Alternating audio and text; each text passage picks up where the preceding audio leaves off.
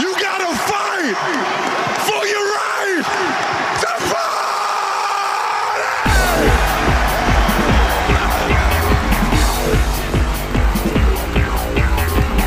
You're listening to the Arrowhead Live Podcast Network.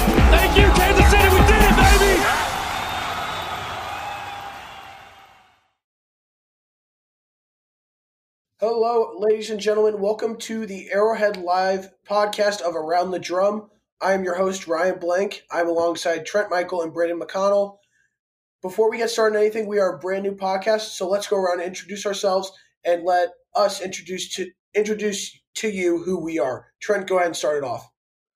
My name is Trent Michael. Like you said, I'm a senior at Missouri State studying sports management, um, and I also work with our football program as a student assistant, and I am a data analyst for Pro Football Focus. Brandon, go right ahead and take it off. All right. Well, I'm Brandon McConnell. Um, I live in Waterloo, Iowa. Um, originally from Kansas City area. My dad and I have season tickets for the last six years. Um, have grown up a Chiefs fan and and just enjoy talking about it. So I want to jump on here and, and share what, what I have for you guys and um, ready to roll. And finally, like I said earlier, I'm Ryan Blank. I'm a sophomore at Arizona State University. I'm studying sports journalism. I am from Overland Park, Kansas, so I'm a diehard Chiefs and Royals fan. So I'm here to just share my love for the Chiefs and talk about the team and how everything's going and to share my insights with everyone. So let's get into it. First topic the reigning Super Bowl champion Chiefs are 2 0. Yesterday was a tough one had to come back and took it to OT against the Chargers and came away with a win. Harrison Butker kicked two 58 yard field goals to keep the Chiefs in the game and to win them the game. What did you guys see from Harrison Butker? and could this put him in the conversation to be the league's top kicker? I, I think you'd have to say so. Uh, like you said, he hit two, but he actually hit hit three. He hit the one earlier in the game, and then two 58 yarders back to back um, in OT to win the game. Um, there's not much else you can do to be considered one of the top kickers in the league, hitting the 53 yarder as well before Allegretti got the penalty. Um, and I think he's right up there with the names of Justin Tucker, Greg Zuerlein, guys like that. I, I think you absolutely uh, need to put his name in that conversation. I mean, he's what is it? Did they say he's 22 straight field goals now? Um, made, like you said, in three in a row um, after moving it back five yards and plus another timeout. I mean, three straight kicks for the win at a franchise record of 58 yards. I mean, it's that is a bomb of a kick. And then in his post game press conference, I mean, he said, I felt good from 70. Um, so I have no doubt that they would have put him out there, even if it was maybe even a little bit further. Uh, and that's absolutely incredible. Yeah, for Butker, he was insane yesterday that first 58 yarder, I'm like, he's got this. Because I remember over the summer, he was at uh, Blue Valley North High School and he was kicking 75 yarders and hitting them. So I was like, put him out there. Why not? And when he hit it, I was like, there we go. Like, he set the franchise record. He's already proven in just oh, under four seasons that he's one of the league's top kickers and has come up clutch. And every Chiefs fan knew this. In the game against the the now Washington football team back in 2017 on Monday Night Football when he kicked the game winner. But the fact that he hit three 50 plus yard field goals in a span of like five minutes and only one of them counted was insane.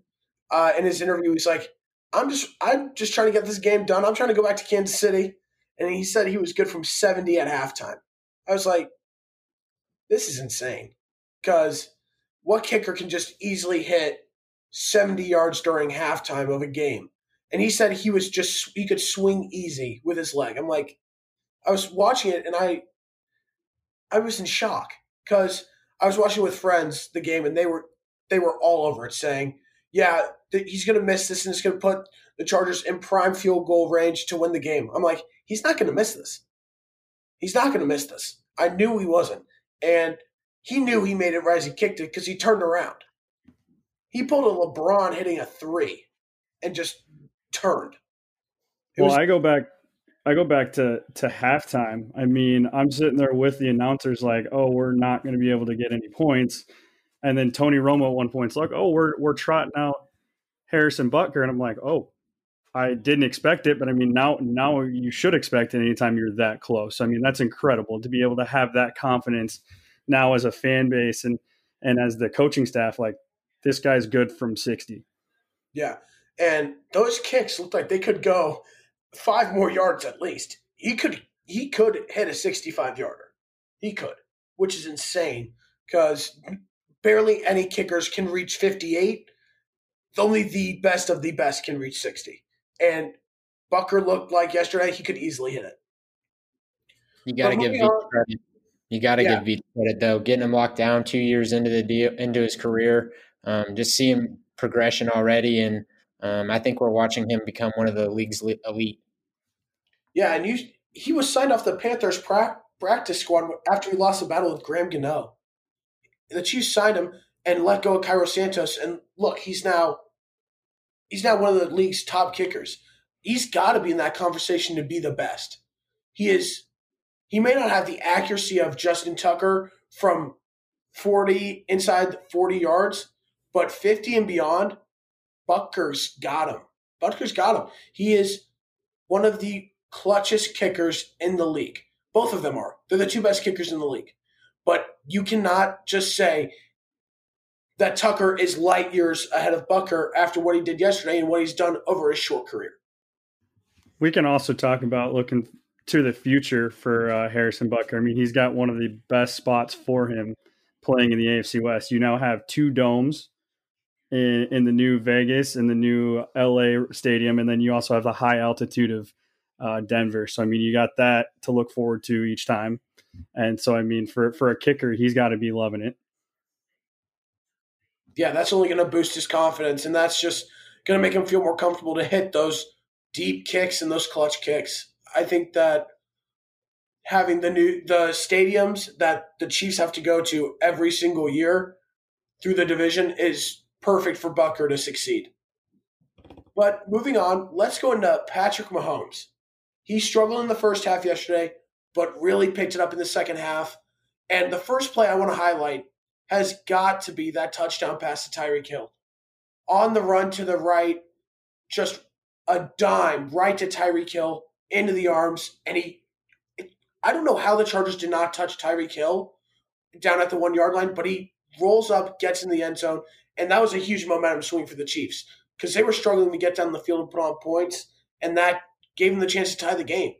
But what did you guys see from Mahomes in, on that play and Tyreek? I, I just attest to what what he said in his post game. I mean, this still kind of goes back to our slow starts, and they said coming from our home opener where there were fans, uh, they felt it. And Tyreek said it. Mahomes said it himself. He said, "I'm slow. I'm starting slow." And part of that is due to the fact that we we're not feeding off the energy of the crowd. And I think 100% you see that. Um, and then when when he turns it on, I mean, he absolutely turns it on and brings that entire team with him. And that just shows with that throw to Tyreek. I mean, and and moving on from there to the third and 20 run, I mean, just absolutely goes from zero to 100. And it's, and it's insane how the entire team follows him. Yeah, Mahomes wasn't going to let them lose that game.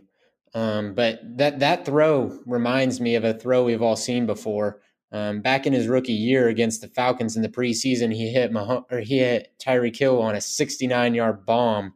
Very similar play coming out of the pocket and throwing it acro- across the field. Um, it's just things that we haven't seen before, but it leaves us in awe every single time um, he makes plays like that. The thing with Mahomes is that was an insane throw. The mechanics, the confidence, he was about to get hit on the run nearly throws it across his body, and it was a perfect throw. But here's the thing Chiefs fans have become accustomed to this. Yeah, everyone's in awe at the time, but then when you look back at it, you ex- you're starting to learn to expect these plays from Mahomes because these aren't plays that he just doesn't make on a regular basis. He's making these plays every single game. He's making those highlight plays, those highlight throws. And you just I've become accustomed to it, and it's exciting to see that the Chiefs finally have someone like that throughout. The Chiefs haven't had that one guy who can make a highlight play every game, who can lead them back when they're down late in games. And it's great to have Mahomes, and he's he's locked up for a long time.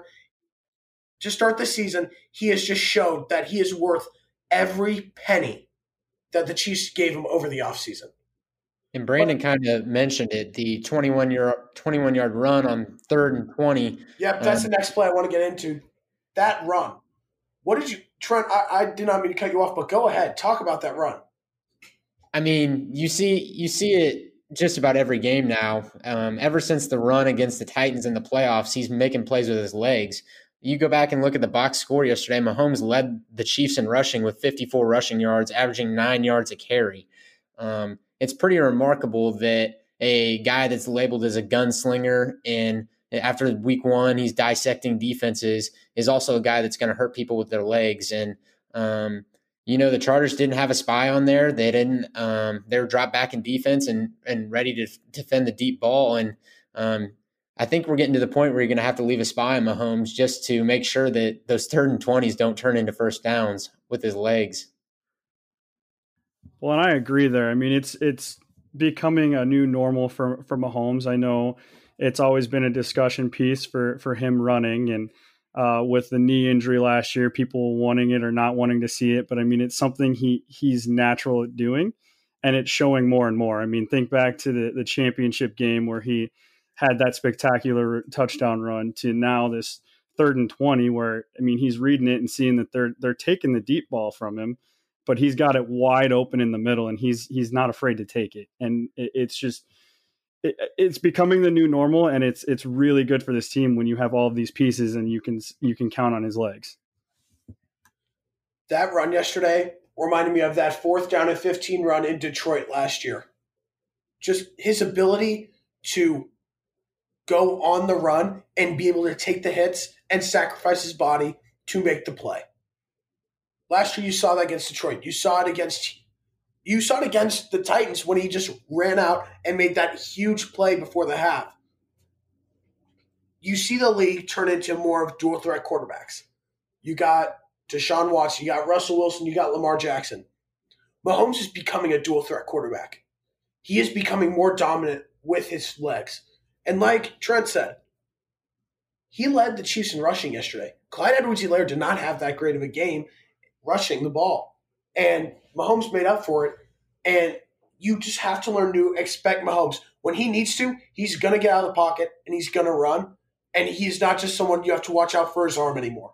He's becoming that dual threat quarterback and he's adjusting and adapting to the other players around him and the other quarterbacks in the league. And that's even scarier that he's just finding ways to get better and better after becoming the youngest player in NFL history to win NFL MVP and Super Bowl MVP. That's insane that he continually gets better and keeps adding to his game to make him more dangerous. But the last play I want to talk about is that two point conversion after the Tyreek Hill touchdown to Mecole Hardman. He threw that ball between five defenders for the Chargers. I he was midair and he throws it between five defenders. Then Mecole Hardman makes a fingertip catch. How big was that play for the Chiefs in that time and in the game? I mean, he drops that ball. If he drops that ball, the momentum shifts. It just does. And uh, I don't know if we see the same outcome in the game if Mecole's not there with his hands ready. I I absolutely agree. I mean, that was the momentum shift there. I mean, you had the blocked PAT that kind of led us to that position that we were in. And you, I saw it today surfacing all around the NFL media and and on social media. They're showing pictures of every different angle of that catch, and it's like, can you believe it that that was a catch? Um, and frankly, you can't. I mean, judge just by where all the defense defense was and and where Mecole Hardman was, you can't but that's also the new normal is the wow plays. I mean, there's always seems to be something, and that was a huge turning point in that game because it tied the game. It, it, our team went from we can't get anything going on offense to here we go. We're we're doing what we do. Um, but it also goes to the point I saw all the time throughout the offseason that Patrick Mahomes and Hardman were together and they were working on those kind of things. And that just shows that hard work pays off that both of them were putting in together because they showed an almost identical scenario on the practice field that those two were working on it into that identical scenario to where they in the game they made that pass. I think the thing when you look at that two point conversion is how big of a threat Mecole Hardman can be for the Chiefs. He has not had a big offensive role. Mainly, he before Sammy got hurt yesterday, it was a lot of him being worked in with jet sweeps. He wasn't really getting targets. And coming into the season, you heard about how they might be diminishing his special teams role so he could have a big role in the offense. And you haven't seen that so far. But that catch was insane. The level of focus and concentration he had to make that catch was huge because without that play, the Chiefs have to score a touchdown at the end of the game with those four seconds. Instead of kicking a field goal to send it to OT, they had to go for the win. And who knows what would have happened. So that was huge. I think the ability of Mahomes to just sneak in between five defenders is still insane. And I didn't even really realize it. I saw, I knew it was a great play. I didn't realize the catch by Hardman and the throw from Mahomes until, like you said, Brandon, that Twitter and and social media had blown it up. It was insane. But moving on, as I just mentioned, Sammy Watkins took a helmet to helmet hit yesterday and left the game and went to the hospital being tested for a concussion. Do you guys think a flag should have been thrown on that play for illegal hit to the head? Absolutely, no doubt in my mind that was a penalty.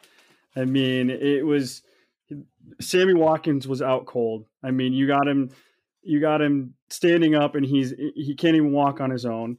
Um, and, and, you go to a fast forward to a Sunday night football game where Diggs hits a guy, honestly, not as bad, and he still gets ejected. So I absolutely think it was a missed call. Um, and not only just that hit, it, it was the comments after that hit that kind of got to me, um, where where they were the announcers were talking about, oh, he needs some defogger um, after that hit. It's like, whoa, this guy was just knocked out, and you you're going to make a joke on national TV about it. Like, if we're trying to clean up the game and we're trying to stop the those kind of hits, I mean, that is something that has to be called in that position. Yeah, I totally agree. You got you you have to throw the flag there. Um, it's pretty simple. It was pretty easy to see, um, but it's also easy for us to sit back in our seats and uh, and watch it and replay and see that it was a penalty. Um, it's pretty difficult as an official to just you know throw the flag right in the moment. Um, but that's their job. They get paid to do it. We expect to see it. Um, should have been thrown. When, at the time of the hit, I stood up and screamed, "That is a penalty! That's a flag!" He lowered the shoulder, went in head first. He Perriman, who laid the hit, not one should have been penalized for it but also should have been ejected for that play. Brandon, you brought up the Quandre Dick Diggs hit on N'Keal Harry in the Sunday night game, and that was nowhere close to as devastating of a hit to Harry as Perriman put on Watkins. I think it's insane that no flag was thrown. I was shocked. Andy Reid was furious about it. Sammy Watkins could not stand on his own. The lineman had to hold him up so he could get help off the field from the trainers. If that doesn't show you that he just took a shot to the head and that he was knocked out, what else do you need to see that a flag needs to be thrown? Right away, you see him just take a shot right to the head from Perriman, and there's no flag thrown. I I was in shock. I completely disagreed with what the refs did with that play. But in the end, it is what it is. There's not much you can do about it. But overall, the NFL talks about how they have to protect players from concussions and staying healthy. The officials did not do that yesterday, and it was extremely frustrating to watch. But sticking with the offense, the offensive line was arguably the worst it has ever been with Patrick Mahomes under center yesterday. What did you guys see from the offensive line that led to so many struggles? I think it starts outside with the tackles. Um, Schwartz struggled against Bosa pretty much all day, giving up his first sack of his career to him. Um, and I think that once the outside starts to fold, it, it deteriorate, deteriorates the inside of the offensive line. And um, we saw it with Osemele, three holding penalties, all on third down. Um, it was actually really hard to watch, honestly. And um, but you got to give credit to the Chargers defensive line, their front seven. Gus Bradley had Andy Reid's number from pretty much the start of the game. And as we look back on it, honestly, he he's had the Chiefs number um, the past couple outings, even going back to that Thursday night where we lost on the two point conversion. The uh, the Chargers defense knows how to line up against the Chiefs, and they have the guys to do it. I I completely agree there. I mean, as much as I want to dog on on the Chiefs offense, it was it was a poor go. Um, the Chargers front is unreal.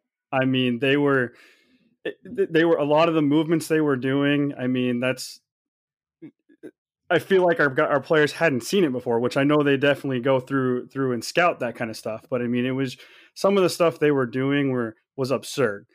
Um, and like going to that that field goal attempt where Allegretti where he jumped. I mean, I saw a couple of the defensive linemen shift and, and to draw them off, which it worked.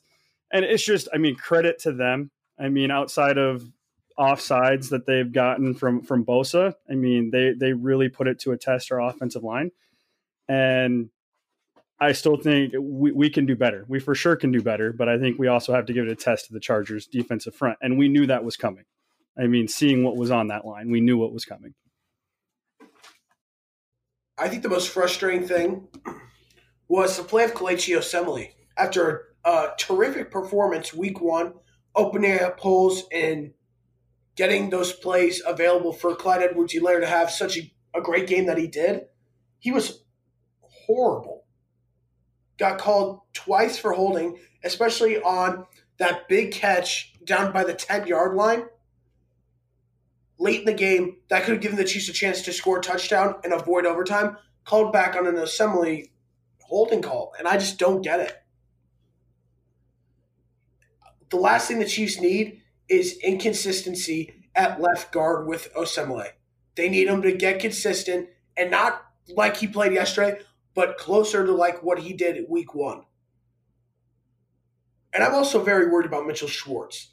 Last year, he did not allow one pressure.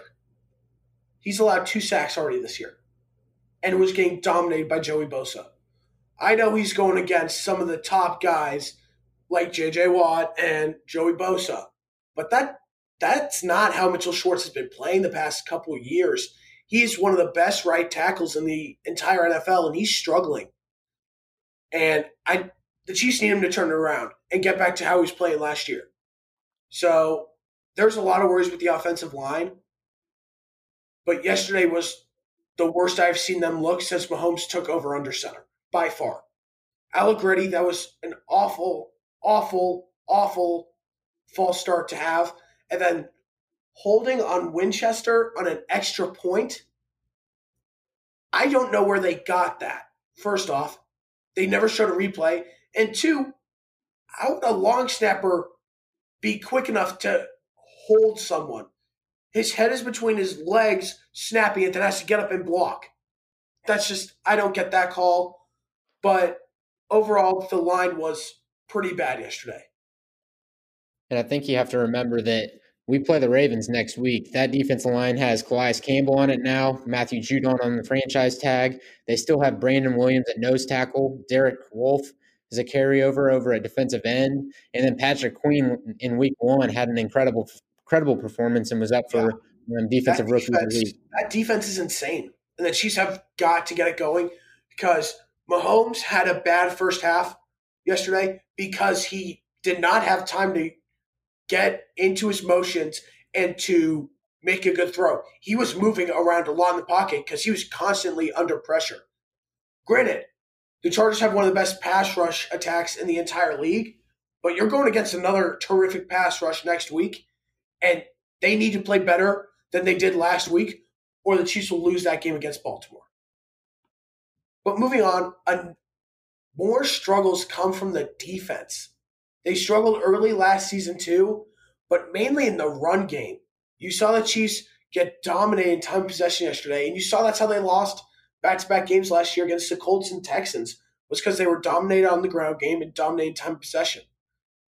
Does yesterday's struggles against the run game and their struggles as a whole yesterday, even tackling, worry you for the upcoming weeks, especially on Monday night? Definitely. I mean, it's concerning because I think we were worse tackling this week than we were last week. Um, it hurts because Br- Bashaud Breeland and Charvarius Ward are two outstanding run defending cornerbacks, and having both of those guys out hurts a lot. And then, you know, Hitchens struggled laterally. Um, he always has, but man, yesterday once he went down, Willie Gay went out there and he did not look like he knew what he was doing. Um, I'd still like to see Dorian O'Daniel get a shot, um, at least outside of being a quarterback spy. But um, the defense as a whole did not look too good. Hopefully next week Frank Clark will be back healthy and uh, we'll have someone on the edge. And then Tyrann Mathieu, as always, played an excellent game, and um, he's the heartbeat behind that defense. Um, we need him every single week. I, I agree. It's definitely very concerning. Um, but you also have to go to, I mean, this seems to be see what we've done. I mean, last year you go back to it early on, our defense struggled. I attest to this. I mean, we got to get healthy. Uh, we've got guys on suspension. We've got guys hurt.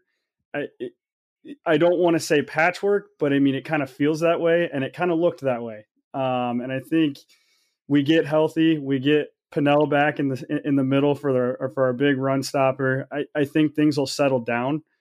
Um, but overall, yes, it was a very concerning look. I mean, looking at the Chargers having fourth and one um, and not going for it, knowing that a, almost every single run play eh, they were getting at least a yard or two against that front. Um, but uh, like we said, get some guys back um, and, and just work on some things, and we'll be okay. I mean, we'll we'll always that defense will come around, but it's definitely they, they've got some things to look at. Yeah, yesterday the tackling was awful.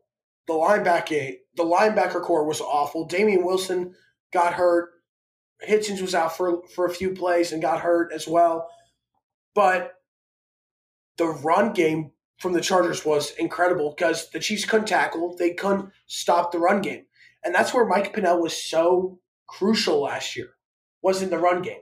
And when you're going up against the Ravens, who have one of the best run rushing attacks in the entire NFL, you need a guy like Mike Pennel who can stuff the run up the middle, and he's back this week, which is huge. The Chiefs need him because they have a lot of injuries. Yesterday, they were without their top two corners, no Ward and no Breeland. There's no Breeland till week five, and who knows when Ward will play next. I'm hoping he'll play this week, but you don't know. So it's a lot of patchwork, really, because they're trying to combat a lot of injuries and it's not looking too good, honestly. But Tyrann, I, I will to jump jump in there real quick. Yeah. Um, I will attest. I mean, one thing that they definitely watching it they can fix. I mean, the tackling. and that is it was uncalled. It, it took five guys sometimes on on something that should have been the first tackle made. And, and, that's just what's probably the most frustrating for, for the kingdom to see is the fact that your basic tackling was was a struggle. Yeah, the the rushing attack from the Chargers was so successful because they couldn't tackle. These are easy fixes, and you know Spags is gonna get on that because Spags every time you saw him on, on the sidelines, he looked furious with how his defense looked. Tyrann Mathieu, he's he's still all over the field doing everything he can, but he can't do it all. He's he needs help, and the fact that the Chargers did not get to Herbert that much with when they don't have Brian Bulaga, who got hurt early in the game, and Mike Pouncey, who's done for the year, was is really alarming. So the Chiefs need to get their guys back. They need to get Okafor back. They need to get Frank Clark back healthy for next week. Otherwise, there's a chance the Ravens could run all over the Chiefs next week, and that's the last thing you want to see. But I will give a shout out to L'Jarius Sneed another interception yesterday. He has played extremely well. in these first two games. Fourth round pick for the Chiefs in the April's draft. He's been terrific. He's on pace for 16 interceptions. Just want to put that out there. But he he's playing against some good wide receivers. He was going up against Keenan Allen, who's one of the league's top wide receivers. He was going up against Will Fuller, who's a good wide receiver when he's healthy. Brandin Cooks. He's playing good wide receivers and he's really shutting them down and doing what he needs to do to make his mark. And he's been huge for the Chiefs, especially when they lost Ward earlier, early week one, and don't have Breeland. So he's been huge. I think another guy we need to highlight on the defense is Taco Charlton, who had three pressures yesterday against the Chargers. And according to Pro Football Focus, is first out of 108 qualifying players with a 20, 20.0 pass rush productivity rating. Um, his effect on the game is going to be immense moving forward, especially if Frank Clark is going to continue to have these stomach issues. Yeah, but I, I also got to give a shout out to the Chiefs' fifth round pick, Mike Danna. He came up big yesterday. He he made some big tackles. When the Chiefs made stops, those few stops at the line of scrimmage in the run game, Mike Danna was right there in the mix making those tackles. I'll say it, I wasn't completely thrilled with that pick because there were guys like Bradley and Anae who was available, and there were other guys that I liked more. But he was big for the Chiefs yesterday and really helped the run defense not completely implode throughout the game. Brendan, do you have anything to add? Well, I, I attest to what you guys are saying for the rookies. I mean, you look at you look at Sneed, you look at Danna. Uh, I mean Wharton. I mean the the rookies are balling out. They're putting it all out there, and you're you highlight them because they they look that good. I mean, obviously we have the playmakers like you said, and Clark and Jones and that kind of stuff. But to be able to accompany that with some rookies that I I would agree with you when when we drafted Mike Danna. I mean, I was like, I don't I don't know who that is. I mean, I don't know what to expect, and he balled out. I mean, that sack that he had. I mean, a few big plays and a, and a lot of big plays from our rookies is is huge for this defense, and that should give you something to look forward to. I mean, once our playmakers and our guys come back, you have them, and then you mix in these rookies. We're gonna turn this around. This is going to become the defense that we know it is. When you run into a we didn't bring this up. I mean, you game plan for Tyrod the entire week and then surprise to the entire country, you get Herbert. Like that changes your entire game plan. That changes a lot of things that you're expecting to see. And it was a struggle, but they adjusted. We got the win. And with these rookies and, and guys coming back from injuries, we're going to be okay. And I'm excited to see it, how when it all meshes together. Yeah. Once those injuries get cleared up, the Chiefs defense will return and get better to where they were at the end of last season and in the playoffs. Injuries are killing them. And once you get Breeland back, I think that's going to help. But they just got to go with the flow of right now and next man up. That mentality is going to kick in for a lot of teams now, especially after over 100 injuries yesterday throughout week two. Next man up. That's how it's going to have to be until the Chiefs get every guy back defensively. But can we that, can we uh, discuss that for a second there? The just the injuries last Oh, yeah. yesterday. I Yeah. mean, is that is that a preseason thing? Is that just a I mean, training camp and preseason? Eh, What what's going on there? I think the issue is preseason. I I'm not a fan of preseason being four games. I think it needs to be two. And I think that without preseason to get them some game action, you saw those effects. You saw some injuries week one, but week two, big names went down. Nick Bosa out for the year, torn ACL. Same with Saquon. The whole heart of the Giants offense is out for the year because of a torn ACL. Then you have Michael Thomas, who's out a few weeks. Christian McCaffrey, who's now out for a few weeks. This is concerning. And I, I think this gives the owners much needed leverage to keep preseason because it's needed. And I think teams are going to start realizing that as the amount of injuries yesterday is insane. Anthony Barr as well. Torn pec, he's done for the year. I think it, just it this. shows that yeah. you need need it to get to game speed. Now you can you can say we're going to scrimmage and we're going to be at game speed, but it's just not the same. So I think you're right. It shows that we need it, and hopefully the owners and everybody sees that. I mean, because just the pure injuries. I mean, I know they said there was something wrong with the turf, but you can only say that so much. These guys have to get conditioned and be ready, and they they this shows they need those games for that. Yeah, I'd, I'd agree there. I think that we need the preseason um, for tackling to get back into the swing of things for conditioning, but I, it's hard for me to see the correlation between the injuries and the preseason.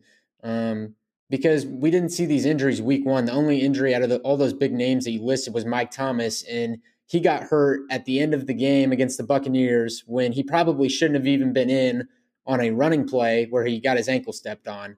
Um, I think that the injuries thing is just kind of a freak thing. It didn't happen week one, and it, it happened to you know a handful of guys week two. I guess we'll see how it plays out the rest of the the early part of this season, but um, thankfully, the Chiefs didn't have anyone go down yesterday, and we can hold our heads on that.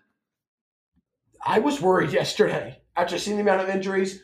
I was hoping that Chiefs did not go down with season-ending injuries. I was scared, and I think there's going to be that fear for not just Chiefs fans, but every fan base throughout the league that any big-time player can get hurt. It's scary, and I think that the loss of preseason is a huge reason for this. And it's not going to get any better unless training picks up. And next year, this proves how vital preseason is. So there's going to be no chance of preseason going away anymore because it's needed. And you know what? Take it down from four games to two games. I'm good with that, but get them a couple games of action so we don't see the same thing that we have seen this week. And now we're going to move on to our final topic of the episode. The Chiefs take on the Baltimore Ravens Monday night in Baltimore.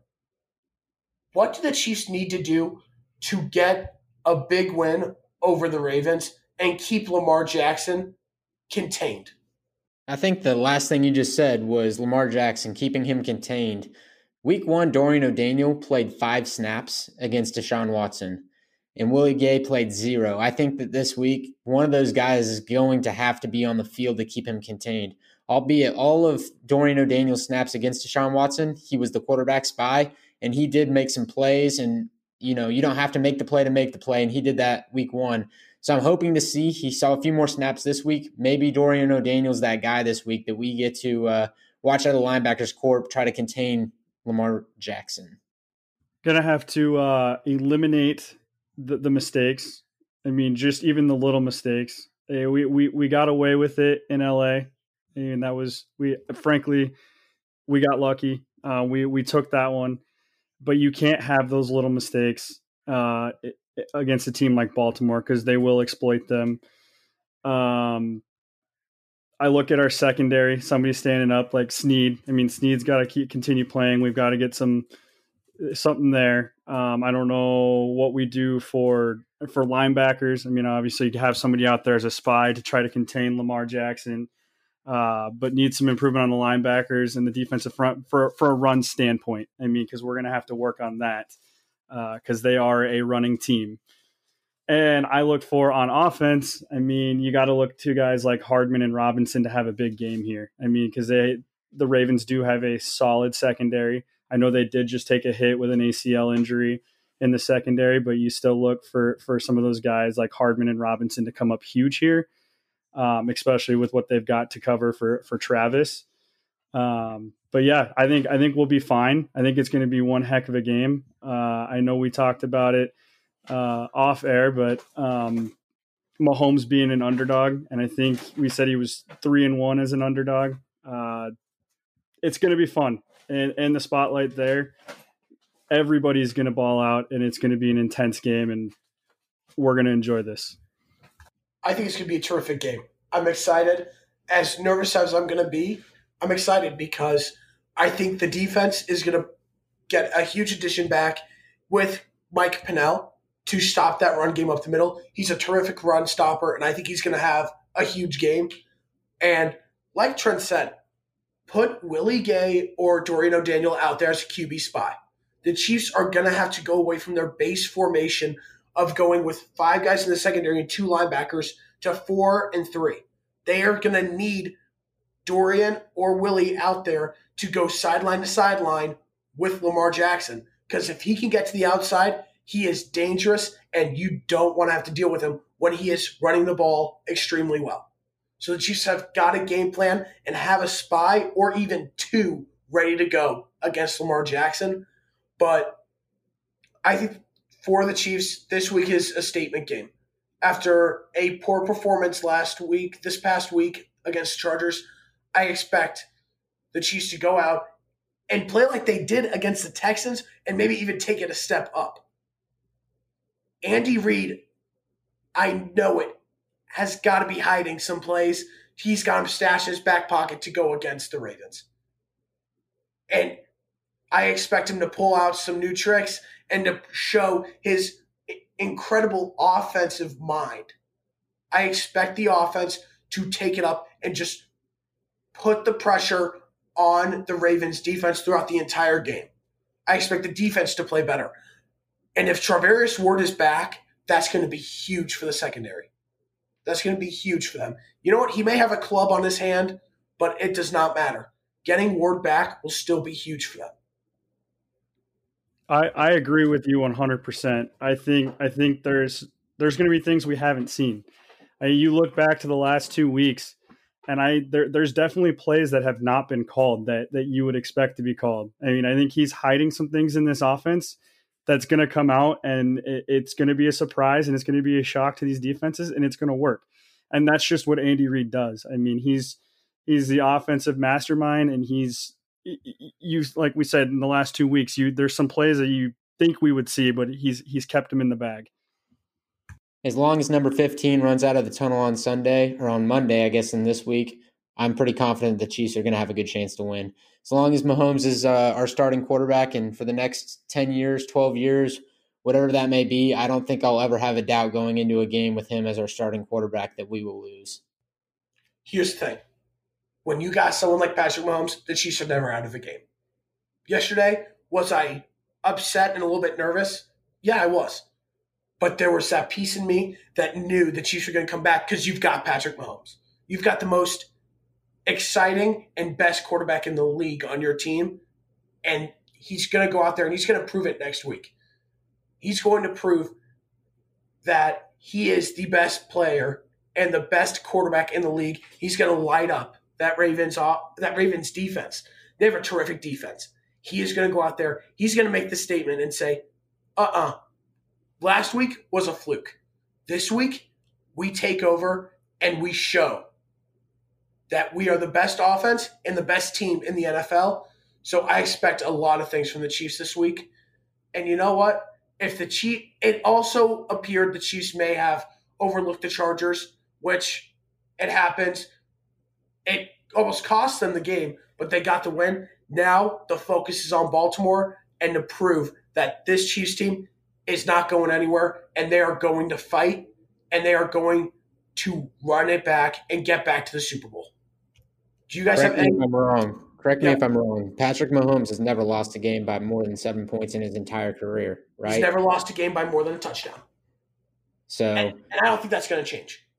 Lamar that's Jackson not change, that's not going oh to change this week. Yeah, Lamar Jackson is 0 2 against the Chiefs. In Mahomes. I don't think that changes. I think he's going to go 0 3, and I think the Chiefs are going to go out there and they're going to bounce back, put up a heck of a performance, and improve to 3 0 on the year. Do you guys have anything else you want to add before we head off for this episode? Just want to say I'm excited to uh, start this around around the drum podcast, and excited to share my thoughts and hear everybody's thoughts uh, on the podcast. And we hope you guys always tune in each week and, and listen to us as we as we talk about what's going on and in the Chiefs world, the Chiefs games, and not only that in the NFL. Yeah, I'm, I'm all ex- about winning. Chiefs 33 27. I'm excited for this week's game, and I'm just excited to have this show and this podcast to just talk straight Chiefs football. I'm excited to talk with you both and Cody when he joins us next show. So I'm happy to be here and I'm super excited to really get into it. So, everyone, thank you very much for listening to the first edition of Around the Drum. We will be back next week after the Chiefs have done battle against the Baltimore Ravens. Thank you very much for listening. To the Chiefs Kingdom, you guys are world champions once again. Woo!